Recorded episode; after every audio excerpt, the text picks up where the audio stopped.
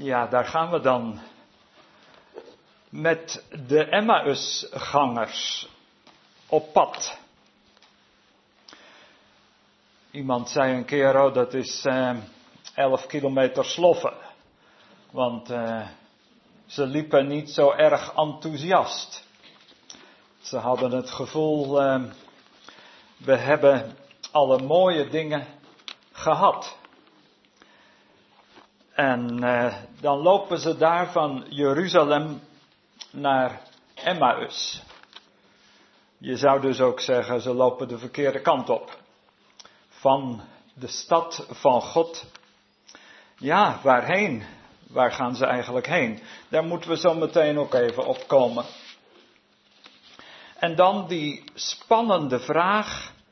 Waar hebben ze het onderweg over gehad?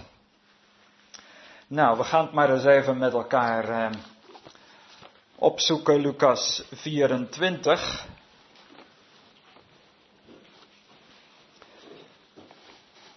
Want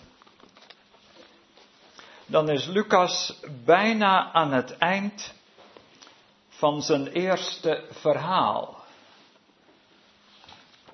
Daarna komt het vervolgverhaal, dat is dan het boek Handelingen. Maar Lukas, het evangelie, dat eindigt daar dan ongeveer. En dan in Lukas vierentwintig, daar vanaf vers dertien, daar gaan ze dan. Twee reizigers en die trekken dan vanuit Jeruzalem. Het is Pasen geweest. En wat doe je dan na Pasen? Nou, dan eh, ga je maar weer terug naar waar je vandaan kwam. En zo wordt er dan verteld daar in vers dertien dat ze gingen naar een dorp, zestig stadien van Jeruzalem, en de naam van dat dorp was Emmaüs. Nou, daar kom ik straks even op terug, want op zich is dat ook best wel heel spannend om eens te kijken, wat is er nou met dat Emmaüs aan de gang? Wat speelt daar? Is dat zomaar eh, een willekeurige plaatsnaam? Of is daar nog iets meer aan de hand?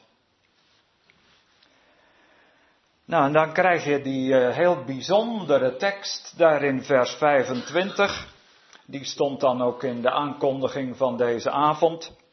En hij zei tot hen, o onverstandigen en trage van hart, om te geloven al hetgeen de profeten hebben gesproken. Moest de Christus niet deze dingen lijden en alzo in zijn heerlijkheid ingaan? En hij begon bij Mozes en bij al de profeten en legde hun uit in al de schriften hetgeen van hem geschreven was. En dan komen ze uiteindelijk daar in dat dorp aan. Hij wil verder gaan en zij zeggen, kunt u niet bij ons blijven? Blijf bij ons, Heer, want de avond is nabij. Abide with me. En dan eh, gaat hij mee naar binnen. Als gast, maar hij wordt de gastheer. En hij zit daar aan tafel met hen en hij breekt het brood. En dan weten ze het.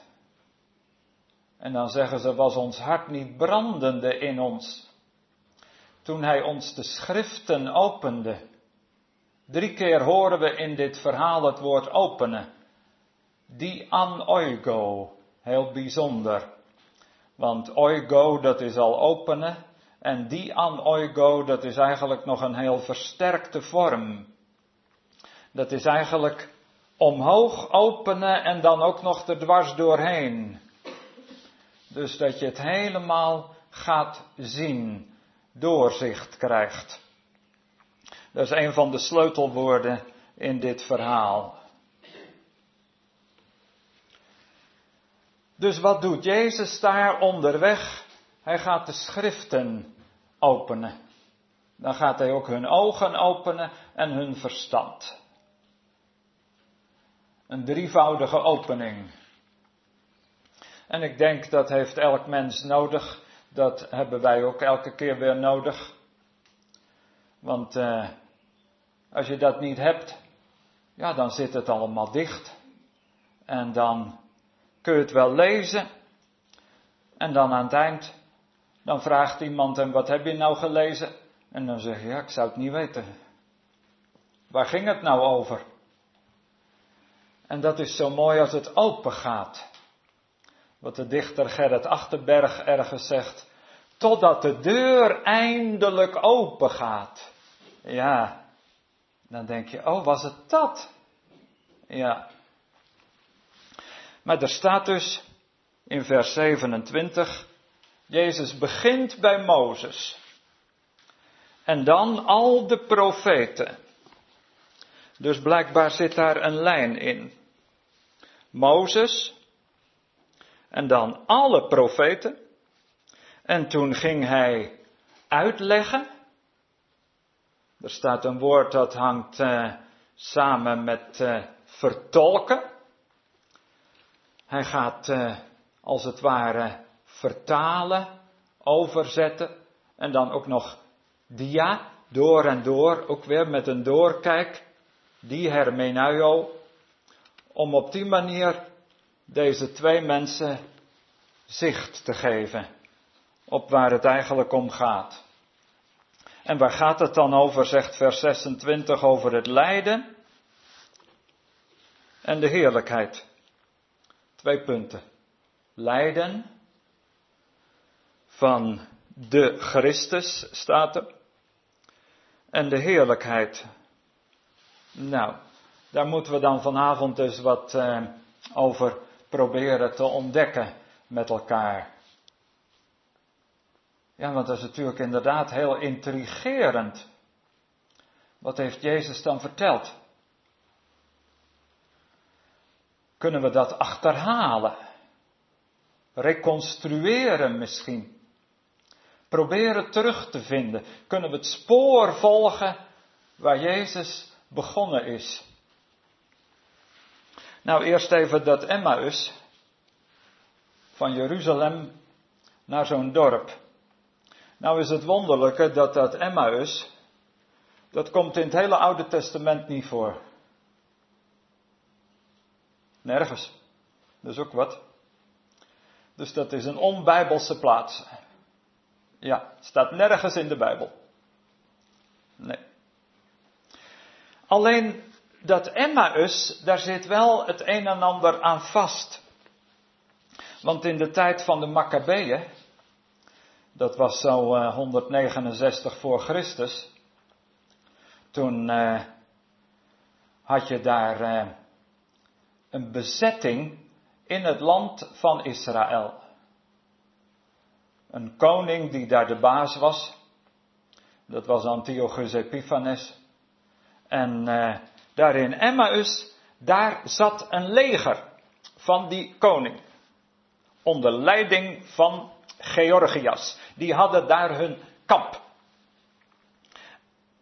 Dus uh, Emmaüs, ja, dat was eigenlijk niet zo best.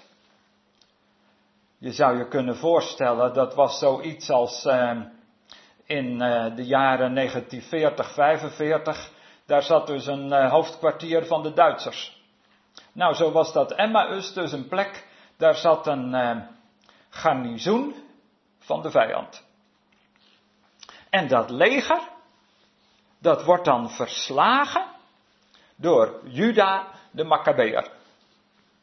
In het jaar honderdzesenzestig voor Christus. Later wordt Emmaüs tot een versterkte vesting gemaakt. Ook weer door de vijandelijke bezetter. En in drieënveertig voor Christus, dan eh, komt er een Romeinse generaal, want dan zijn inmiddels de Romeinen de baas, en de Romeinse generaal Cassius verkoopt de bevolking van Emmaüs in slavernij.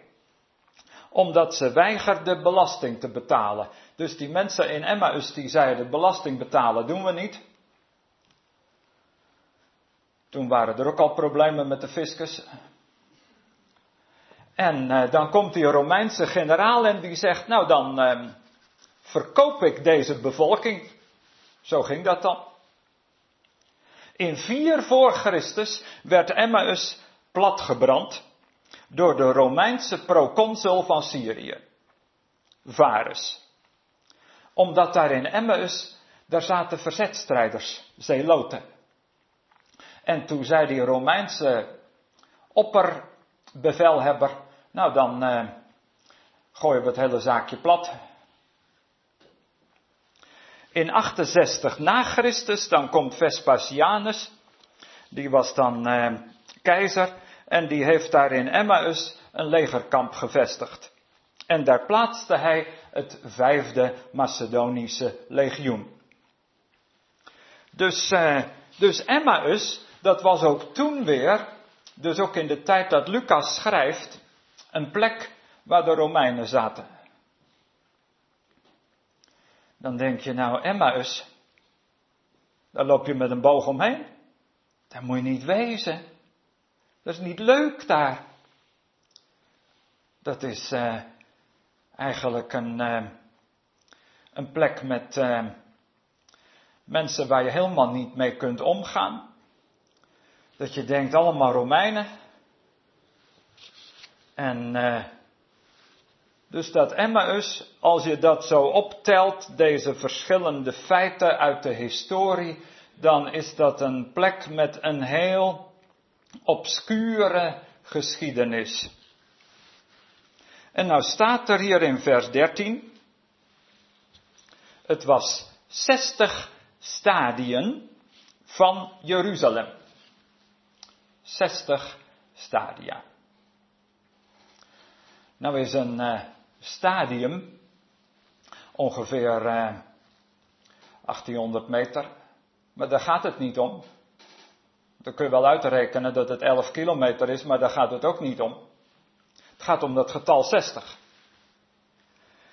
En nu zegt de Joodse Midrash, die pakken een heel oud verhaal van David en Goliath. En in de oude Joodse traditie wordt verteld dat van de tabernakel tot het kamp van Goliath was zestig stadien. Daar heb je ook dat getal zestig. Van de tabernakel van God tot Goliath, zestig. Dat is dus hetzelfde als Jeruzalem, Emmaüs. Dus eigenlijk zou je kunnen zeggen, als je dit verhaal hoort met Joodse oren, dan waren deze twee mensen op weg van de tempel naar Goliath. Voel je? Dat is niet bepaald zo'n uh, prettige reis.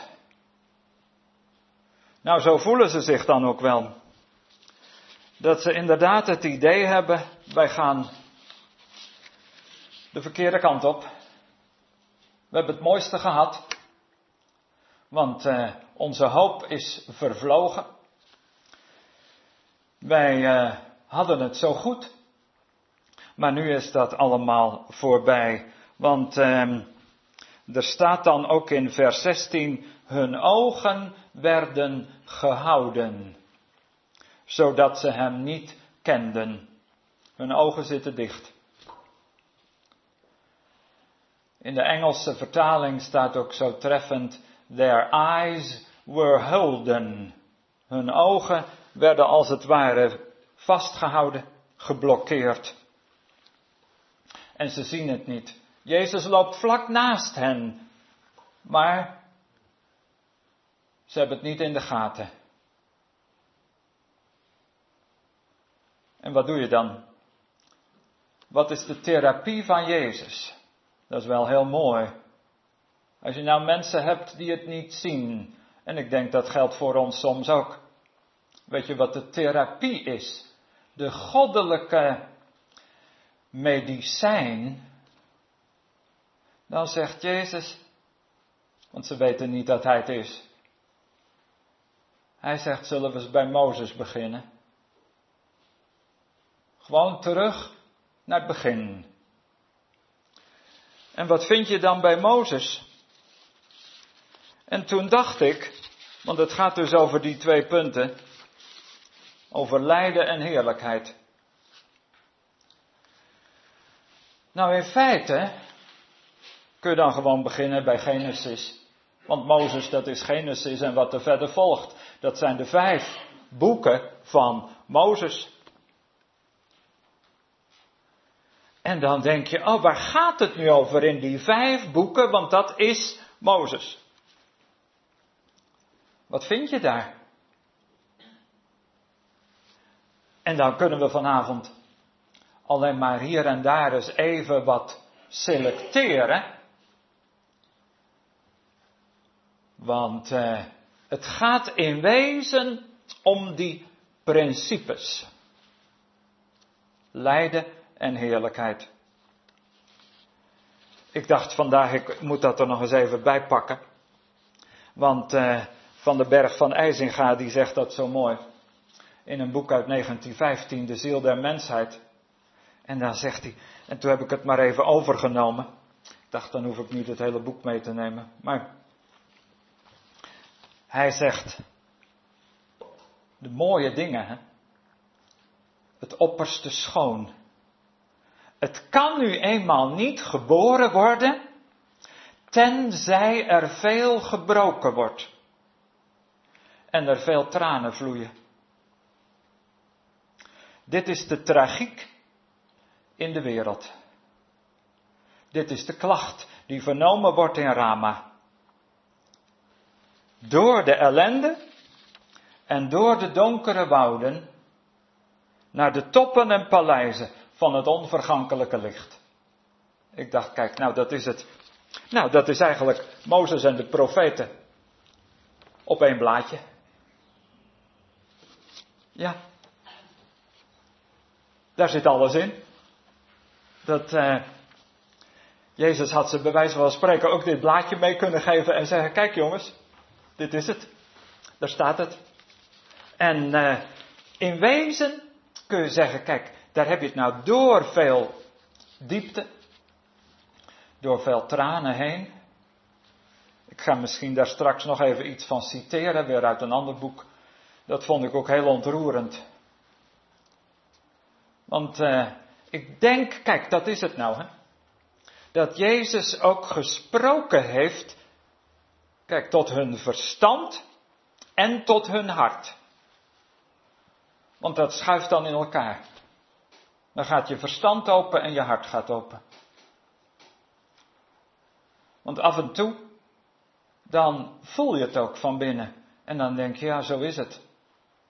Dat zijn gewoon van die eeuwige principes. En die kun je bij wijze van spreken op elke bladzij van Genesis vinden. De vijf boeken van Mozes en al de profeten.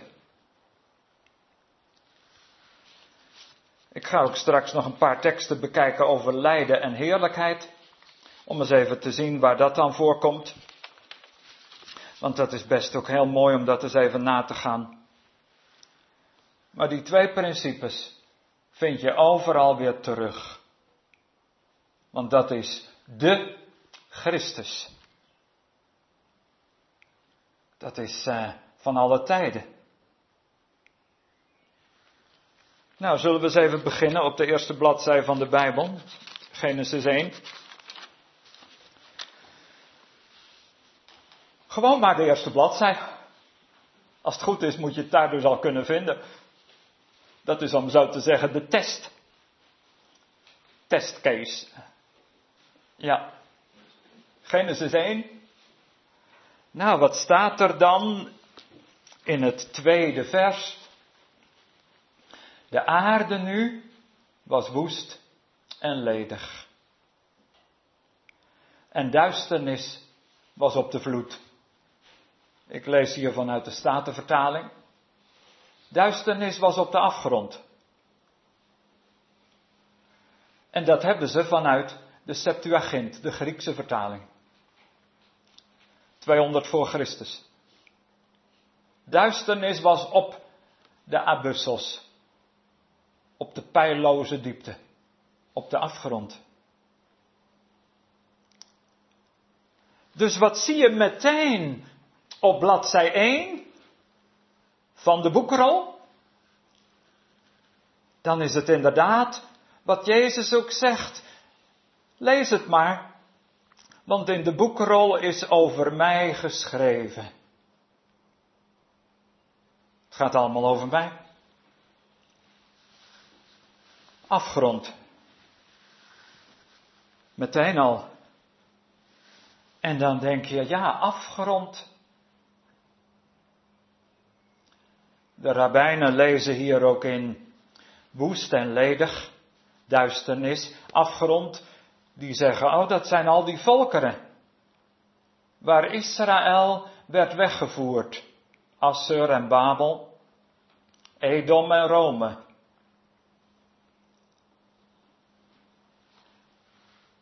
En waar is Jezus gegaan? De weg van de Christus was inderdaad, Genesis één vers twee, een weg door de afgrond. Hij is afgedaald, niet alleen maar naar de aarde, maar Jezus Christus, hij is afgedaald, ook in de afgrond. Het dodenrijk, de diepte, maar ook mijn afgrond, jouw afgrond. En dan opeens gaat Mozes op een heel nieuwe manier spreken tot je hart. En dan denk je, kijk, Jezus heeft dat gekozen, die weg. Hij heeft gezegd, Vader, ik zal gaan. En als ik uw mensen, mijn mensen, terug moet vinden in de afgrond, dan ga ik daarheen.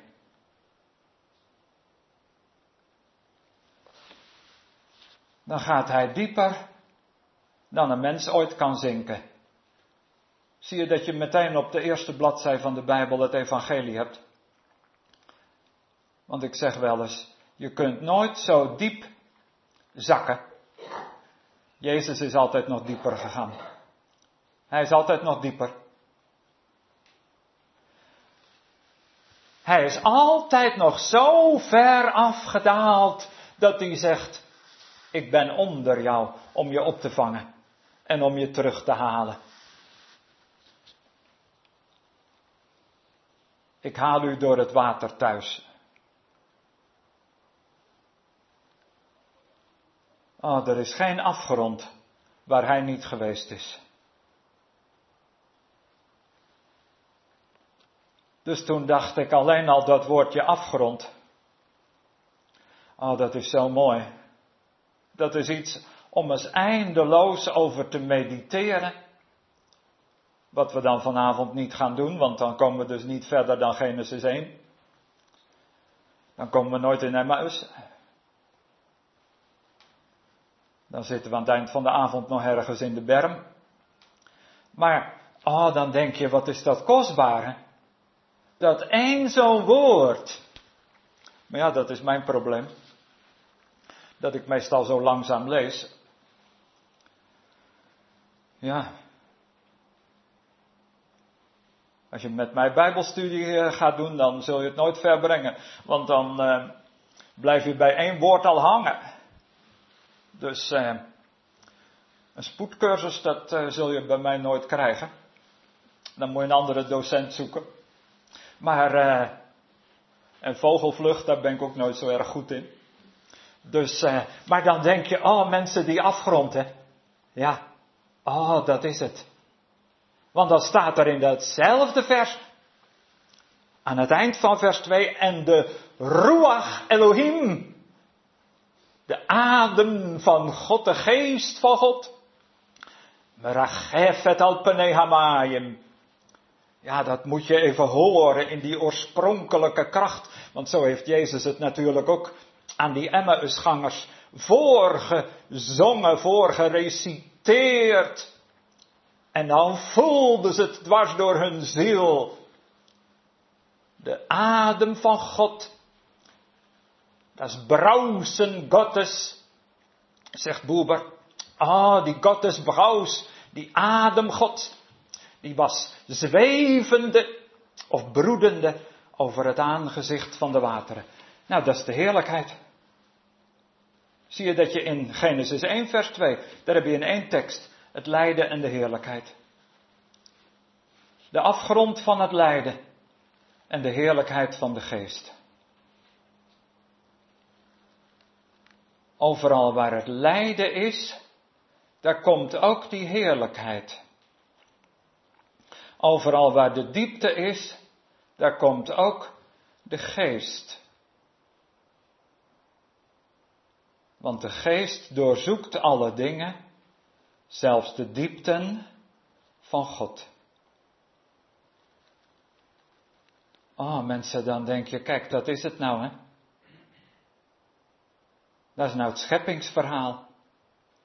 Nog maar een heel klein stukje daaruit.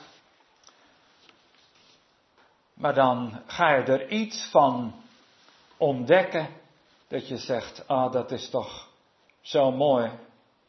Dat eh, er is geen afgrond zonder hem. Je bent nooit buiten zijn bereik. Er is geen afgrond waar hij niet kan komen. En dan gaan we zo maar eens even wat verder. Eh, want dan moeten we toch het tempo wel een klein beetje opvoeren. En dan, eh, als je nu bijvoorbeeld Genesis drie hebt. Genesis drie vers vijftien.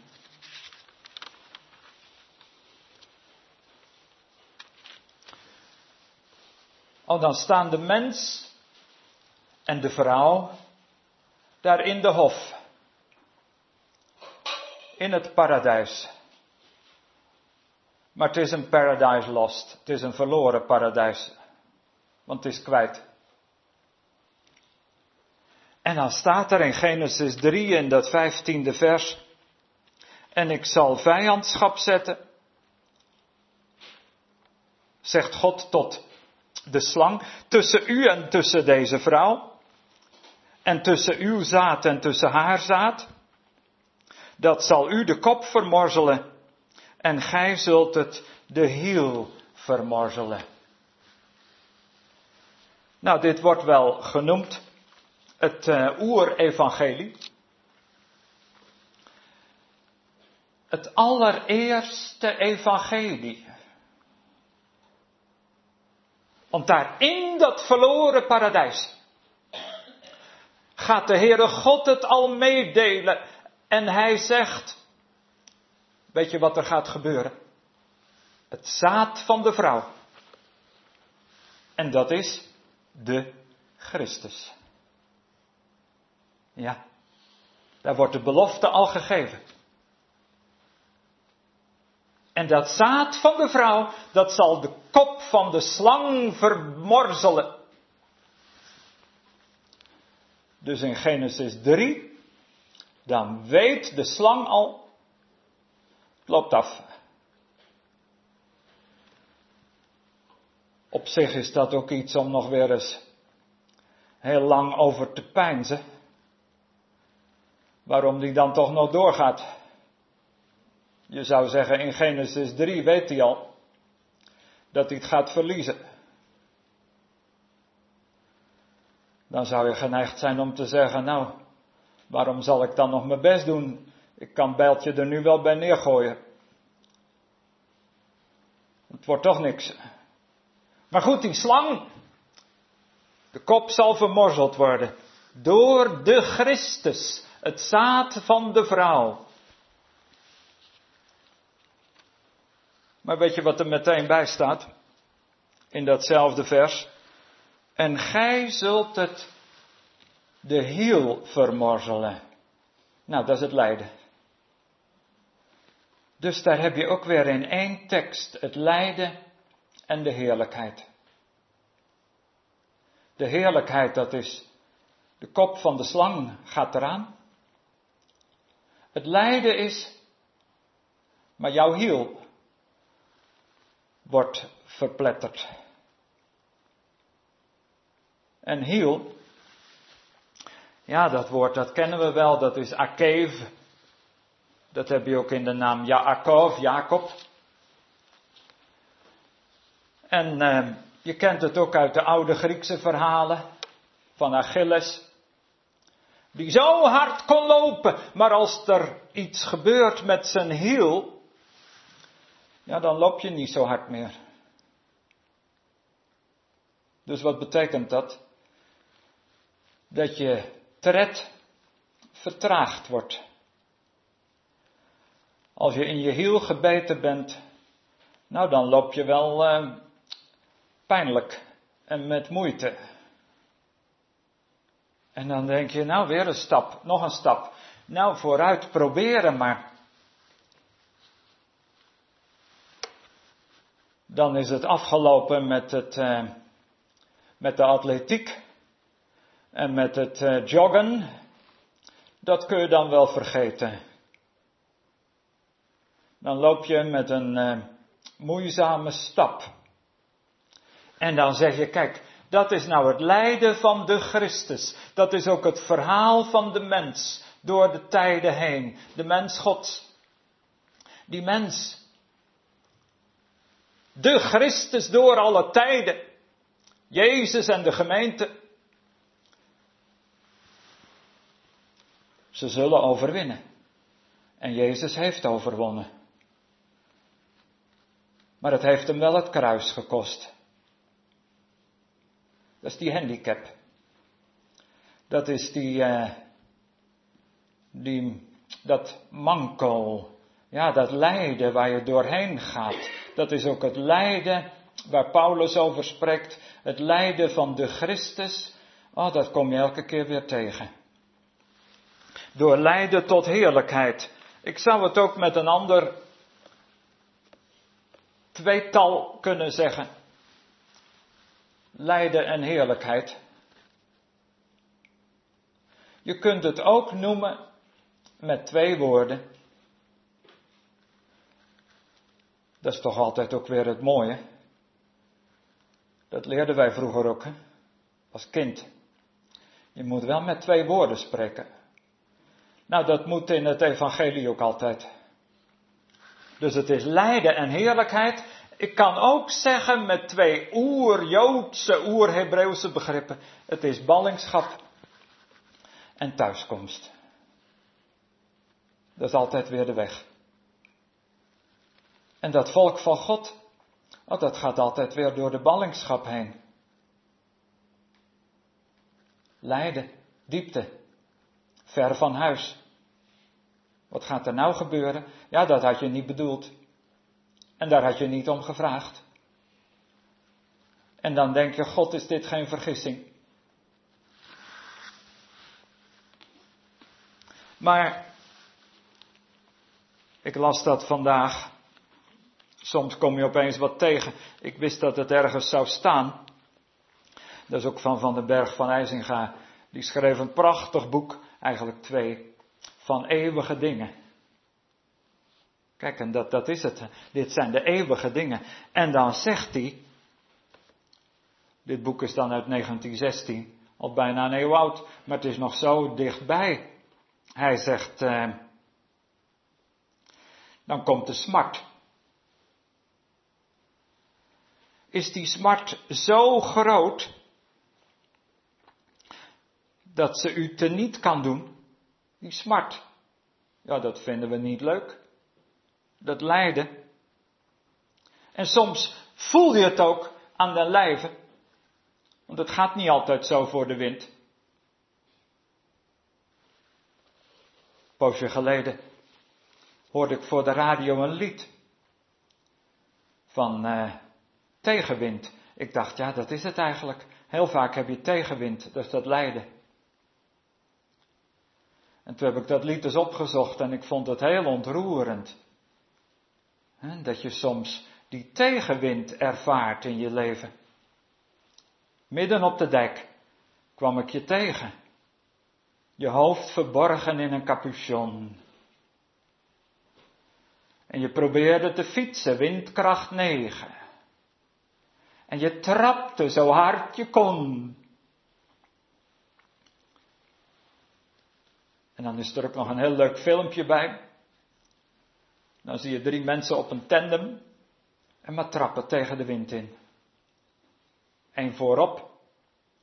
De tweede met een gitaar in de hand. En de derde die zit helemaal achter op de bagagedrager met een paraplu. Nou, en maar trappen. Maar dat is vaak het leven. Tegenwind. En ik lees wat je schrijft. Dat je eigenlijk niet meer kan. Maar je houdt het vol. Omdat je gelooft in die ene man. Kijk, dat is het. Ga maar door. Hou maar vol. Je kunt er wel tegen. Tegenwind. En dan zegt hij, oh, zo mooi hè. Nou, die smarten, ja. Zoudt ge dan willen ontgaan aan de adelslag van de smart? Dat hoort bij je adel. Is de smart niet het beste in het leven? De pret heeft geen heiligen gemaakt. Nee, dat is zo, hè. De pret, worden daar heiligen gemaakt? Nee. In de disco. Of eh, op een of ander pretpark. Dan denk je, oh, daar lopen allemaal heiligen. Nee, vergeet het maar. De pret heeft geen heiligen gemaakt en geen dichters. Maar de smart heeft doen zingen en doen dromen van de onstoffelijke werelden die verborgen worden door dit aardse en die door dit aardse heen stralen tegelijk. De smart. En als de smart kwam en die smart vond een mens, dan is het wel gebeurd dat de sterfelijke werd tot een onsterfelijke, tot een held, tot een koning, tot een heilige. Kijk, dat is het. Ja, ik kan dat hele boek wel voorlezen, maar dat gaan we nou niet doen. Maar, eh, denk ik, kijk, hij heeft het begrepen. En dan zegt Jezus, oh, dan gaan we beginnen bij Mozes. En als je nou Genesis vier neemt, dan heb je Kaïn en Abel. En kijk eens even goed naar die foto van Abel. Wie is Abel?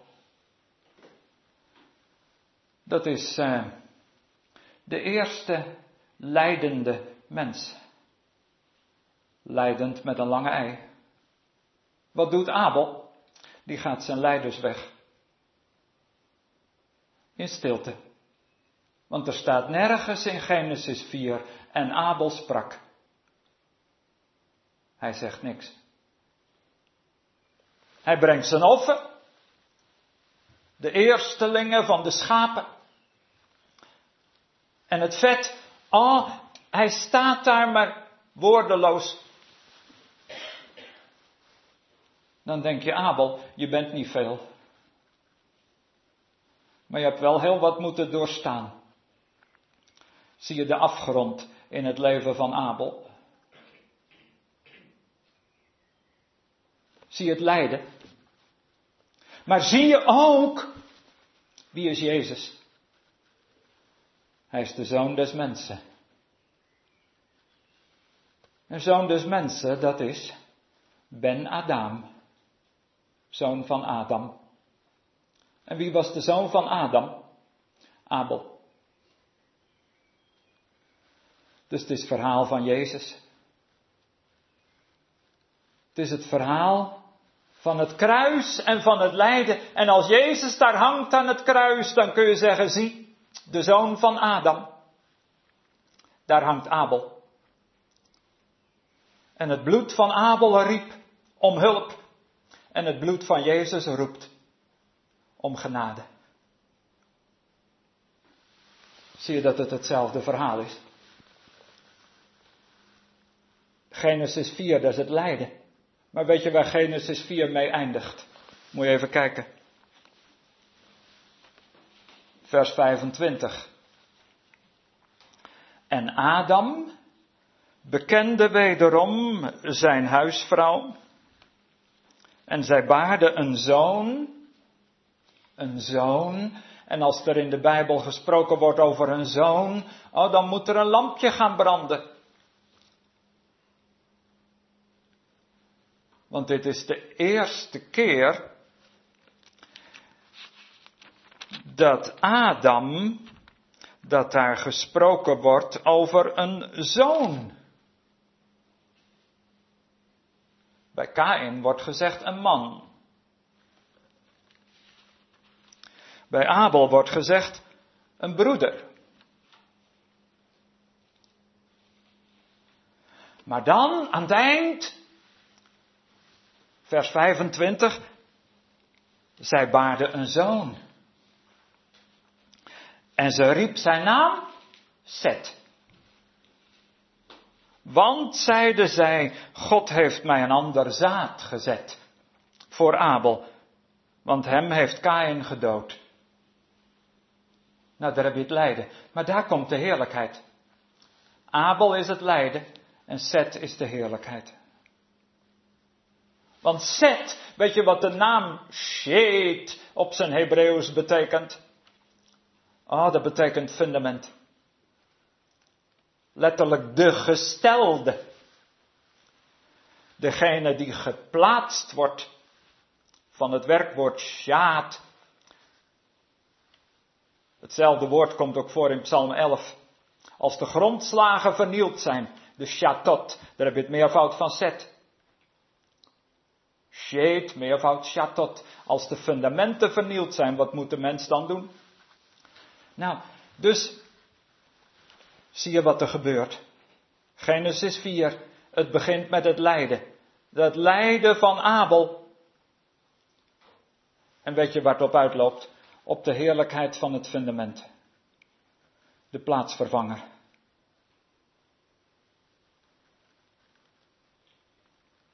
Dus aan de hand van Genesis vier kom je best wel in Emmaüs. Ook dat is weer het verhaal van ballingschap en thuiskomst.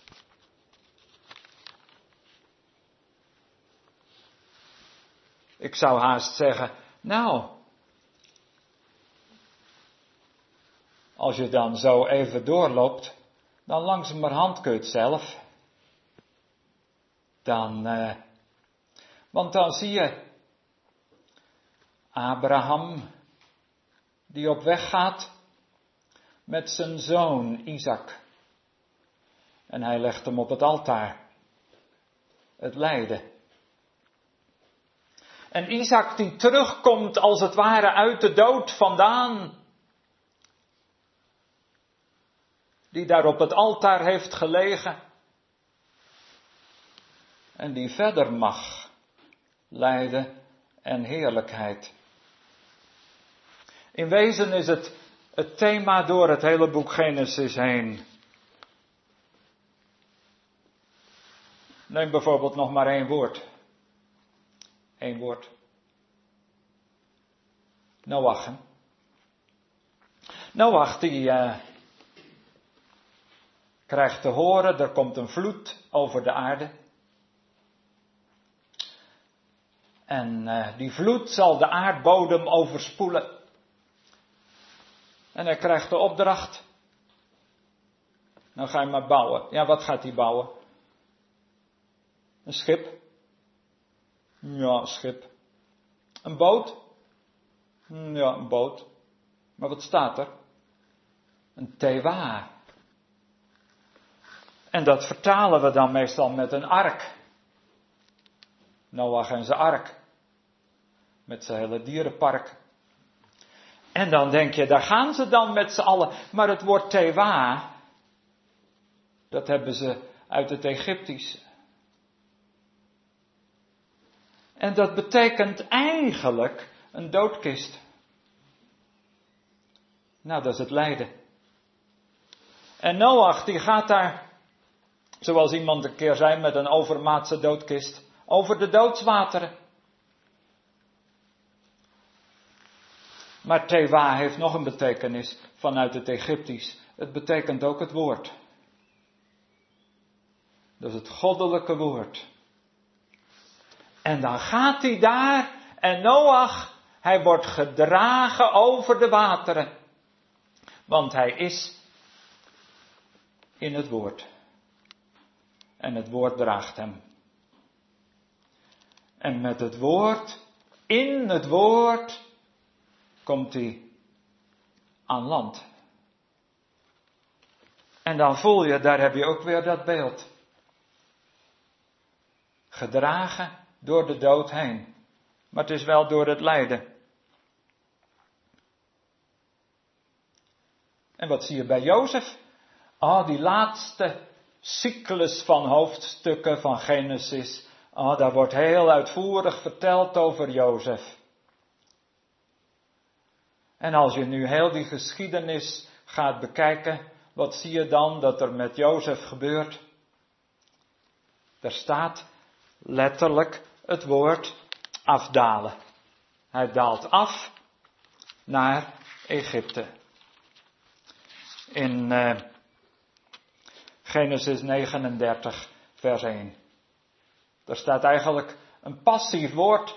Jozef werd afgevoerd, zegt de Statenvertaling. Je zou haast moeten zeggen, Jozef werd afgedaald.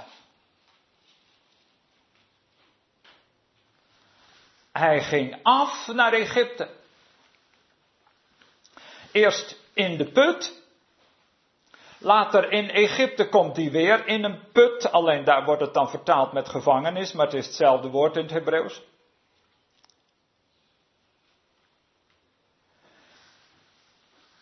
En daar heb je weer die diepte. Het lijden. En als Jozef die lange weg gaat. Ik zoek mijn broeders. Maar het gaat hem alles kosten. En Jezus kon zeggen. Weet je waar het mijn hele leven om draait? Weet je waarvoor ik gekomen ben? Ik zoek mijn broeders. Hij heeft niet anders gedaan dan zijn broeders zoeken.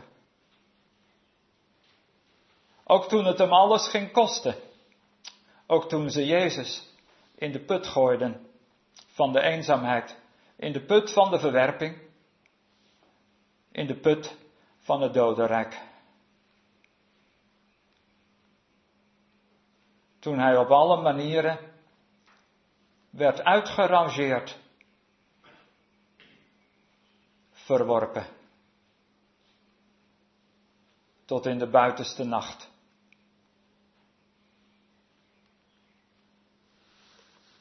En wat zie je dan dan? Is dat ook zo profetisch, dat verhaal van Jozef? Want dan wordt hij uiteindelijk in Egypte verhoogd. Tot koninklijke waardigheid. Daar heb je de heerlijkheid.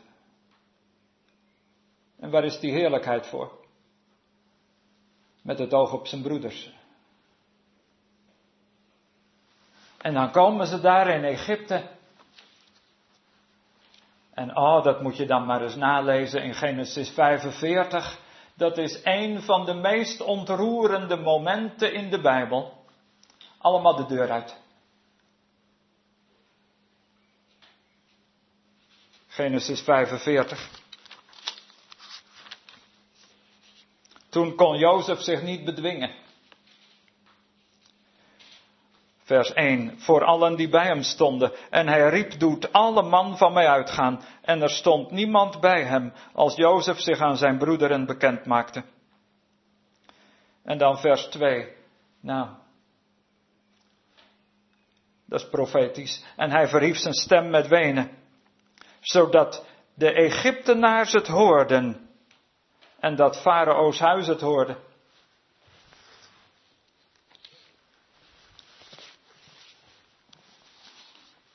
Oh, daar is zo intens gehuild. Zoals het misschien in Egypte nog nooit hadden gehoord. Maar dat is de vrucht van het lijden. Want let er maar op. Vaak kun je pas huilen als je door het lijden heen gegaan bent. Oh, een mens kan keihard worden. En zakelijk. En dat zie je vooral met veel dogmatiek. Jezus heeft daar op weg van Jeruzalem naar Emmaüs geen dogmatiek behandeld. Dat hij zegt, kijk, mannenbroeders, dit is dogma één, dit is dogma twee. En misschien kunnen we er elf behandelen. Maar hij heeft gesproken tot het hart. Voel je? En dan, eh, oh, dan door het lijden heen. Dan komen soms de tranen. En dan staat er eh, daar in dat tweede vers van Genesis vijfenveertig. Wajeteen et kolo. Jozef, hè? Hij gaf zijn stem. In geween. En dan staat er. Wajishma'u. En ze hoorden het. Mitsraïm, Egypte. Ze hoorden hem. En, eh, en hij gaf zijn stem in geween en het huis van Farao hoorde het. Dan eh,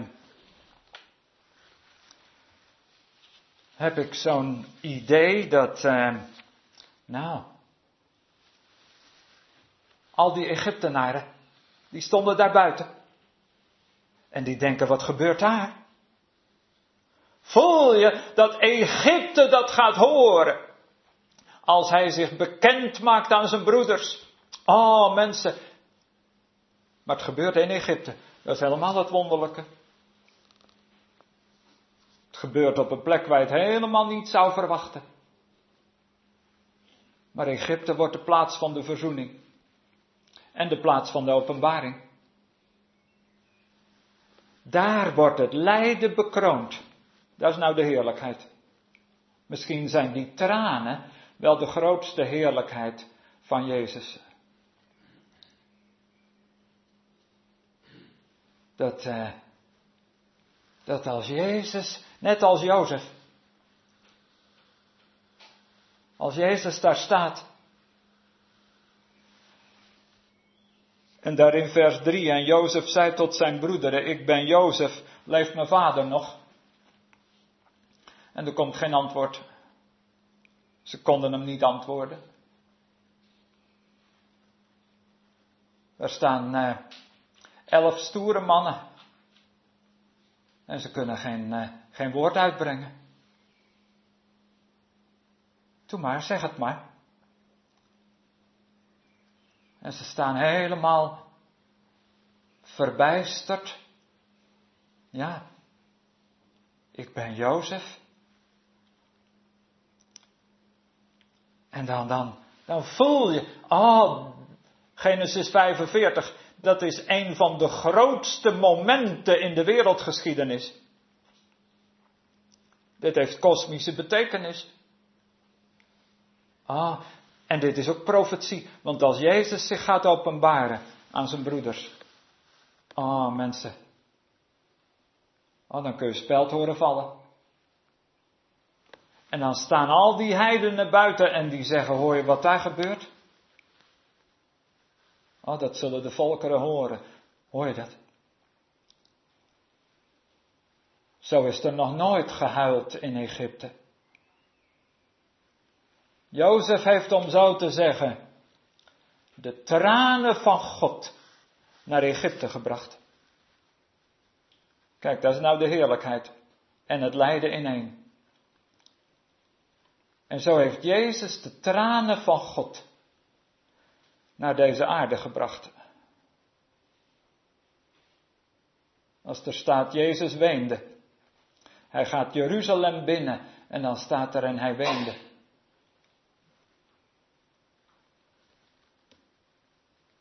Ik moet denken aan dat interview van Elie Wiesel, die Joodse schrijver. Dan gaan we zo even pauzeren, geloof ik. Ja, dat doen we ook altijd. Um, maar dat uh, Elie Wiesel die had uh, een keer een uh, vraaggesprek met, uh, met de Libellen. Daar lees je zulke dingen. En uh, dus uh, neem vooral een abonnement op de Libellen, dat is uh, goed voor u. Maar dat, uh, oh mensen, en dan zegt hij, uh, want hij is inmiddels al de tachtig gepasseerd. En uh, toen zegt hij, ik ben in heel wat landen geweest. Albanië, Kosovo, Servië, in zoveel landen geweest. Polen. En hij zegt, ik doe eigenlijk maar één ding.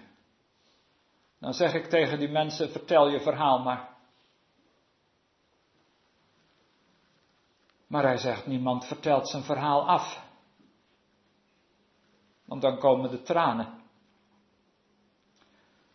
En hij zegt, dan doe ik eigenlijk maar één ding. Ik verbind mijn tranen met hun tranen. Dat is het. Nou, ik denk dat doet Jezus ook. Maar dat kan hij alleen vanwege het lijden. Als hij alleen maar een koning zou zijn, zoals alle machthebbers, dan zou hij dat nooit kunnen. Ze hebben aan Elie Wiesel gevraagd, een paar jaar geleden. Wilt u niet eh, premier worden van Israël? En hij zegt, ik heb het niet gedaan. Want hij zei, dan moet ik spreken wat er van mij verwacht wordt. Nu kan ik mijn eigen woorden spreken. Een machthebber kan niet huilen. Die moet eh, lakens uitdelen. Heel veel. Maar Jezus is anders. Moest de Christus dit niet lijden? Om aldus in te gaan in zijn heerlijkheid. Want zonder lijden had hij nooit die heerlijkheid gehad. Dan was het alleen maar blik geweest. Net als ik laatst een preek hoorde van een uh, dominee, heel bijzonder. En die zei, vroeger toen ik jong was, toen was ik een blikken dominee. En dan reed ik over de Lolaan in Apeldoorn op mijn fiets. En uh, dan denk je, kijk, dat is het. Hè? Dan is het alleen maar blik. Maar ah, bij Jezus is het anders. Door het lijden heen. Dat geeft de diepte eraan. En daarom kan Jezus zeggen, kom maar. Dan verbind ik mijn tranen met jouw tranen. En dat is de heerlijkheid. Nou, we gaan even pauzeren. Dan, eh, nou, we hebben in elk geval Genesis gehad.